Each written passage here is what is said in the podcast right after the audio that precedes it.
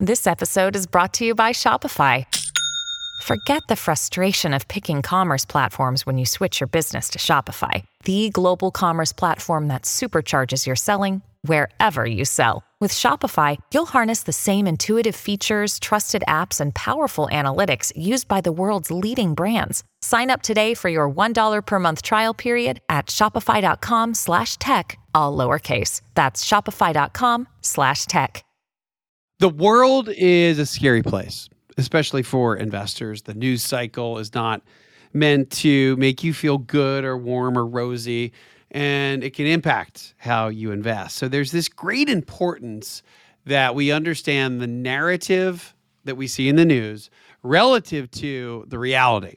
And typically, the narrative that in the world we live in is usually bad. It's almost perpetually always bad. But there's also the other thought that the reality is almost always good. The underlying fundamental army of productivity in the United States is something that the successful investor is reminded of or remembers over and over and over again. So today we're going to talk about the critical importance of rational optimism for investors. I'm Wes Moss. The prevailing thought in America is that you'll never have enough money and it's almost impossible to retire early. Actually, I think the opposite is true. For more than 20 years, I've been researching, studying, and advising American families, including those who started late, on how to retire sooner and happier. So, my mission with the Retire Sooner podcast is to help a million people retire earlier while enjoying the adventure along the way. I'd love for you to be one of them. Let's get started. So we all lived through a period of time in a pandemic, obviously, where everything COVID related totally dominated everything, totally dominated the news cycle, totally, totally dominated our lives and our family and our business and our work. And it was about statistics of COVID. And then it was about the vaccine. Are we going to get the vaccine? Is it going to work? And then it worked. It was getting the vaccine rollout. And it was all about, then it was, it, it's not over this variant and that and the double mutant is going to be the United States or, or across the pond. But and we're and we're and as we've left that crisis, and I think we all understand how the media works. Their job is not to make you feel good. If it bleeds, it leads is an old u- newspaper euphemism that has been always been the case. It's always been the case. Bad news sells because we are wired to listen. Oh, I want to avoid danger. Makes sense. But in the world that we live in today, it's almost as though we've had this call it a nitrous or a turbocharger on that negative media news engine that's made it even harder to wade through, I think. And I can tell you, it, get, it makes it even more difficult for investors. So, the what I wanted to remind us today is just the fact that as we have now left one crisis, there will be a new crisis, and that's always going to be the case. So let's go through the, kind of the new candidates for the new scary pieces of what of what investors have to worry about. And I used to do this thought.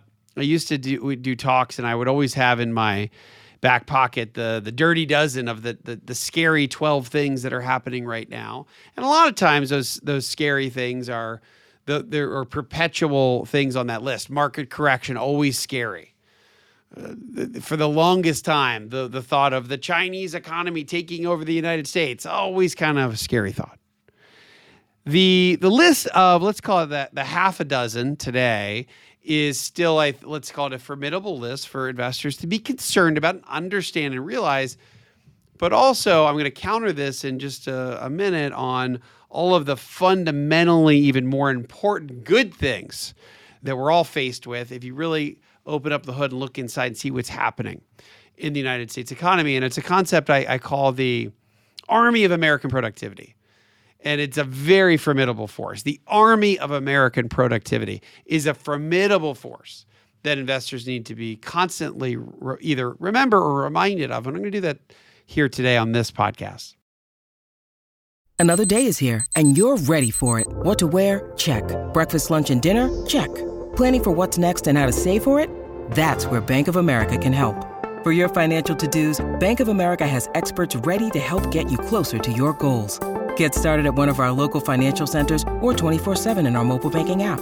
Find a location near you at bankofamerica.com slash talk to us. What would you like the power to do? Mobile banking requires downloading the app and is only available for select devices. Message and data rates may apply. Bank of America and a member FDIC. So, what are the new candidates? We need a new crisis, or we need a new scary monster for markets to worry about and Americans to worry about. And of course, we have some great candidates for that, by the way. We have uh, number one on the list is inflation. Inflation is a product of too much money chasing too few goods and services, and we're going to be living with real inflation for some time. We have, haven't really been bit by inflation since the 1970s and we've lived through multiple decades of technology bringing the cost of everything not everything but a lot of the big the things we spend our money on down we're going through a period of time where regardless of all of the great technology that's kept things cheap cheap cheap we've already started to really see real inflation it's not just worried about it it's actually here Warren Buffett's been talking about it. He owns multiple businesses inside his Berkshire Hathaway conglomerate. One of those is a home builder and all of the companies that he owns that are supplying homes are going up and they're having to raise prices at as the at the uh, at the let's call it the product level obviously lumber we've already heard about many times but anything that materials that go into a house prices up so the home they have to raise prices then the home builder who's building the house has to raise prices and then the consumer has to pay a higher price and that's inflation. And it's not just happening in home building, it's happening in almost every sector of the economy. Now, technology has helped break, keep a lot of that down, but there's only so much technology and innovation can do in an environment where we are today. So, inflation, particularly with think about all the stimulus that's happened because of the pandemic back in 2020 and, and 2021, the US government has spent almost $10 trillion to get the United States through the pandemic. So they, they increased the money supply significantly. And again, what's inflation? Too much money chasing too few goods. And that's a byproduct of that. So that is a real issue that Americans, consumers, retirees, quite frankly, we all have to worry about it. And investors are, by the way, very well suited to fight against inflation because my favorite elixir for battling inflation is to own companies and own equities that are able to raise those prices. But we're not here to talk about that solution so much as to the bigger picture of what's scary today and why we can still continue to march forward as investors. So, inflation, number one, of course, the worry about tax hikes. Yes, tax hikes for corporations, not great for investors. Tax hikes, hikes personally, you probably don't want to see your own taxes go up. There's even more money uh, potentially going to the IRS to make tax collection even better for the government. So there's a lot to think about there. We're still in a period of time where there's lots of social unrest. And we don't know when if that gets better quickly or it gets worse from here, but we remember the summer of 2020 and it's a lot to think about. We we also have to remember that all that stimulus money that we talked about that's creating inflation is also created what? Massive government debt. The government debt that we have in the United States is through the roof. Now, as long as we have a large growing economy, we can so easily service that debt, and it's not necessarily something that's going to crack or shatter tomorrow, but it's something that we always have to have on our mind as investors. We also think about other economies. So, what about uh, we we've been in a trade war with China for the better part of a decade. I don't see that getting any better. What does that mean for the economy? And then think about the climate. Uh, what, what about is what's happening with the climate? Is is it something that we all need to be worried about?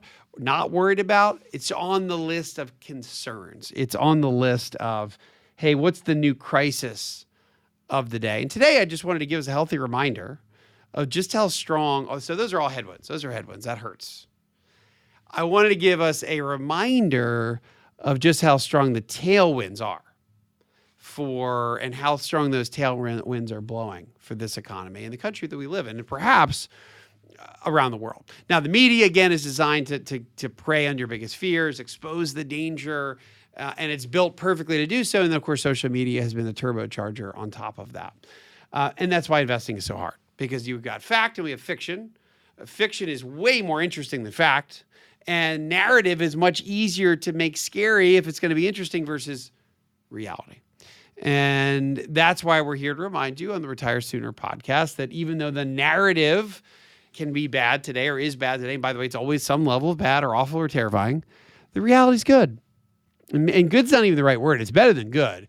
we we are we if you stick to the math and the data and the critical thinking as an example through COVID, you realize that at some point we would get out of that crisis and economically rebuild then you then it was easier for people to understand to stay in stocks. Emotionally watching the news, and it was difficult to say, to think why would I be invested in the middle of this terrible crisis that could go on for who knows right? If you go back to March of 2000, who knows how long the shutdowns were and the and the virus and the pandemic, right? But if you stuck to the math and the science and the critical thinking of it, you, you very quickly figured out that hey, if we just stick to this objectively, we're going to get out of this, and we need to be hanging on to stocks. And that was a hugely important lesson that I still to this day am proud of. That difficult message that I know can, I can tell you helped a lot of people get through that period of time. And because of that, we're able to really come out on the other side in a much, much better financial situation than they maybe otherwise would have been. Now, we've got all sorts of, of listeners to the Retire Sooner podcast. a lot of folks do investing on their own and they are and you may be i may be preaching to the choir here and today's just a reminder and then other folks are getting to a point in time where even though they might understand everything that's happening, it the stakes just get really too high and you get to the point where you've got all this money, I've got a lot of money saved, and that's maybe why you've turned to and listened to financial news, which is here to scare you. Podcasts like ours here are not meant to scare you. They're meant to shed light on what's really happening in the world and we take a lot of pride in doing that. And again, I, I do this for a living. I have a financial firm. I've been an investor for families uh, for 20 some plus years. And it's something that we do every single day. We've got about 45 folks that work at my firm, Capital Investment Advisors, and we're very proud to have stuck to the math and the data and the critical thinking to get people through a terrible period of time.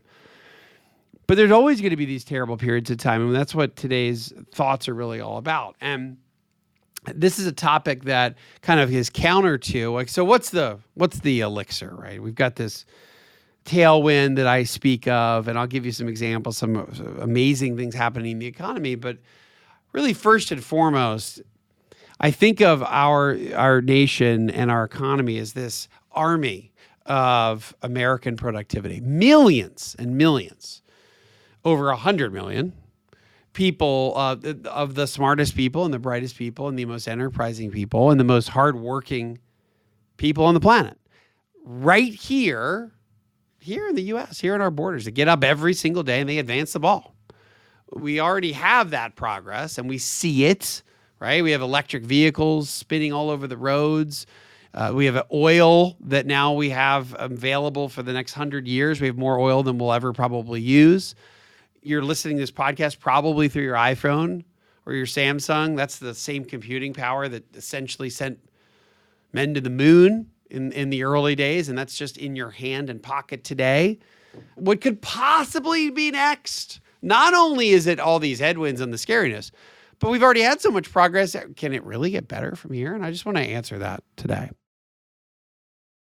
When you need mealtime inspiration, it's worth shopping Kroger, where you'll find over 30,000 mouth-watering choices that excite your inner foodie. And no matter what tasty choice you make, you'll enjoy our everyday low prices, plus extra ways to save, like digital coupons worth over $600 each week. You can also save up to $1 off per gallon at the pump with fuel points. More savings and more inspiring flavors make shopping Kroger worth it every time. Kroger, fresh for everyone. Fuel restrictions apply. So let's start with a couple of fundamental things that are happening in this economy. We all know that when we got the internet and started to embrace the internet, it just totally transformed the, the world and the economy.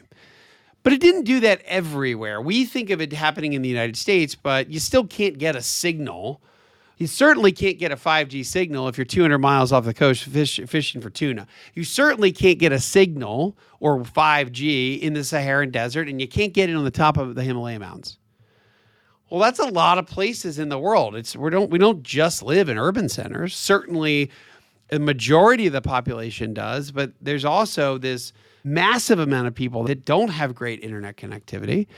In a post-COVID world, there is this massive demand that I don't see ending of people wanting to go to the coasts and the mountains and the deserts and the lakes and the forest and the plains, wherever it's not just midtown Atlanta, where I live. And it's a lot easier to do that the minute you have connectivity. It transformed the world once and it's about to transform the world and the economy again. And that has to do with high speed internet to the globe. Now, you've all heard of Elon Musk and you've heard of SpaceX and all the work that he's done beyond just Tesla, but SpaceX is in the process of putting up low Earth orbit satellites, essentially a constellation called Starlink, that is, call it over a thousand smaller satellites that will connect to each other and beam down to everywhere and blanket, not just cities, but just the entire planet with what is essentially as fast as 5G service. So they are going to provide near, not 100%, but near global coverage of the populated world. And that's supposedly by the end of 2021. And I don't know if that's going to happen or not, but it doesn't matter. Soon they're already in process of doing that. In fact, one of our team members has a house up, a cabin up in the mountains in Georgia, and they've already signed up for Starlink service to get internet because they have zero bars on their cell phone. There's no internet up there. And quite frankly, they, they love it because it's peaceful and serene. But when you start having you know, little kids and they, what happens to something happens to the kids, you just you want to be connected in the world we live in, let alone work there. So they're in the beta for Starlink and they're about to have real internet service in a very remote place. By the way, Amazon's doing the same thing. They have their own project where they're anticipating over 3,000 of these same similar types of satellites, a whole constellation around the United States. So there are going to be multiple providers of global high-speed internet. Imagine what that's going to do to the global economy. So, massively fast internet to every single part of the globe. So, again, to me, this is one of those things where we all remember and have heard the phrase, well, everything, the patent officer in 1842 who said that everything that's already been invented is everything that can be invented. How could we do anything more?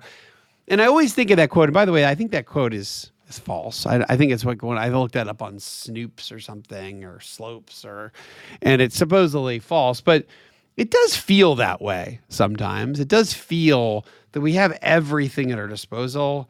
How does it get a lot better? If you think about what are they going to do to your iPhone? They're going to give it a 17th camera, right? So you start thinking about how can we continue to push forward, and then you start thinking about game-changing things like Starlink constellation and what can that do for the economy just game changing.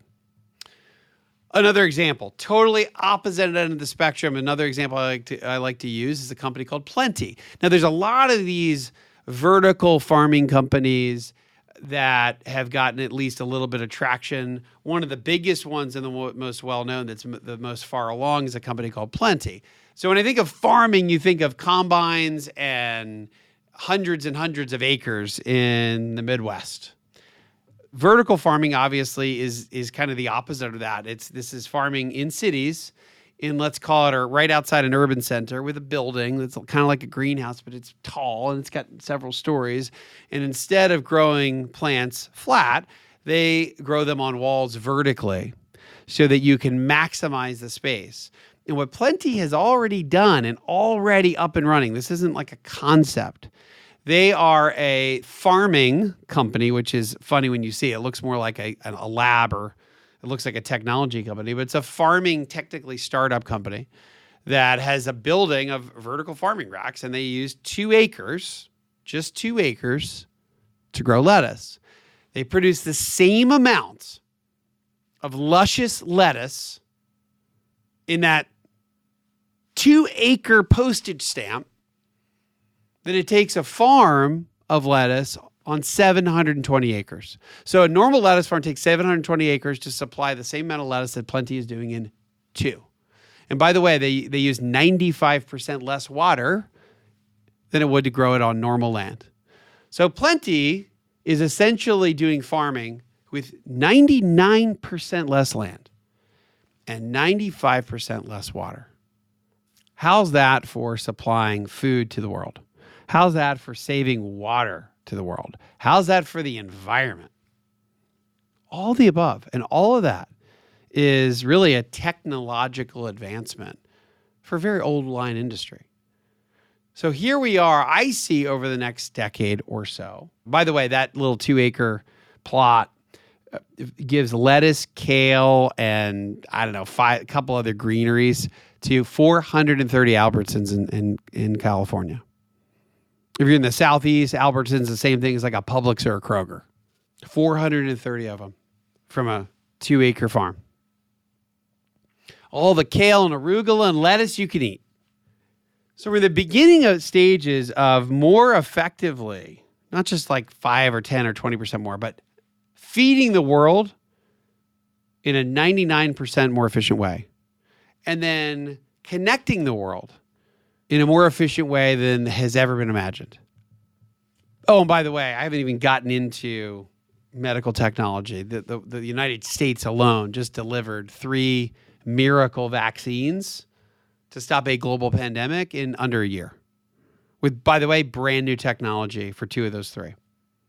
Astoundingly good. The picture is so good, it's hard to fathom. You're just not going to see it when you turn on the nightly news.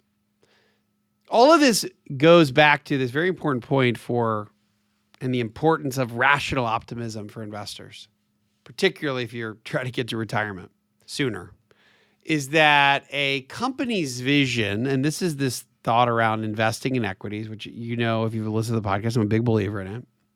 The companies or publicly traded companies, whether you own a share of it or 100 shares or 1,000 shares, the companies you're trying to buy or own in the US stock market, and I'm not talking about any specific company here, but I'm just talking about if you're a publicly traded company, their whole ethos is to grind higher and produce more and have better earnings, right? Companies are genetically engineered to grind higher.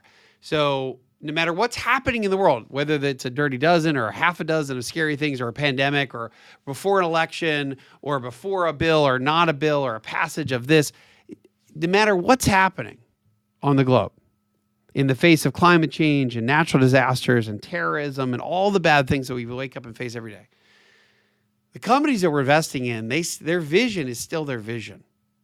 Right? If you have a job or company, you're you're working for your clients or your patients and you're giving them your best every single day. You're inching progress forward every day.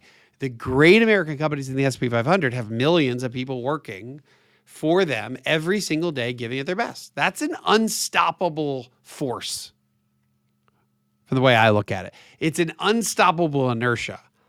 It's a, and, and a driving force that pushes the economy that we live in to new heights, not every single day incrementally, but just further and further over time. And it starts in the mind of just one person, one human that wakes up every day and asks, Hey, how do I get through this day and do the best I can for my company and myself, which ultimately feeds my family. Right? So we have this we have this survival instinct to do well. So the economy is based on our survival instinct to produce more, to feed the family. Multiply that daily act by let's call it uh, about 150 million people in the labor force in the United States alone. That's the US labor force. Collective mindset. What does that look like to me? I, I start visualize it as a, it's an army. It's an army of progress. It's an army of American productivity. And the people, you and we, we go to work every single day to make this the most powerful economy in the world. It's so powerful, it makes us just a little bit smarter, a little bit faster, a little bit better operators every single day. That's why I'm excited to be an American investor. And I hope you are too. It might not be perfect alignment, but every company, particularly if it's publicly traded, wants to grow. And every human wants to feed their family. You put those two goals together, they overlap, and it creates this harmony of progress and the growth of earnings for our great American companies over time. No tax hike or election can stop it. No stimulus package or lack thereof can stop it. No pandemic can stop it. That's why I keep investing in the United States and continue to believe in the power of working, productive Americans. And that's why I'm staying invested, no matter what I see in the headlines. Hey, y'all, this is Mallory with the Retire Sooner team. Please be sure to rate and subscribe to this podcast and share it with a friend. If you have any questions, you can find us at wesmoss.com. That's W E S M O S S.com. You can also follow us on Instagram and YouTube. You'll find us under the handle Retire Sooner Podcast. And now for our show's disclosure. This podcast is provided to you as a resource for informational purposes only and is not to be viewed as investment advice or recommendations. This information is being presented without consideration of the investment objectives, risk tolerance, or financial circumstances of any specific investor and might not be suitable for all investors. It is not intended to and should not form a primary basis for any investment decision that you may make. Always consult your own legal, tax, or investment advisor before making any investment or financial planning considerations. Please refer to the full disclosure in the podcast description for any additional information.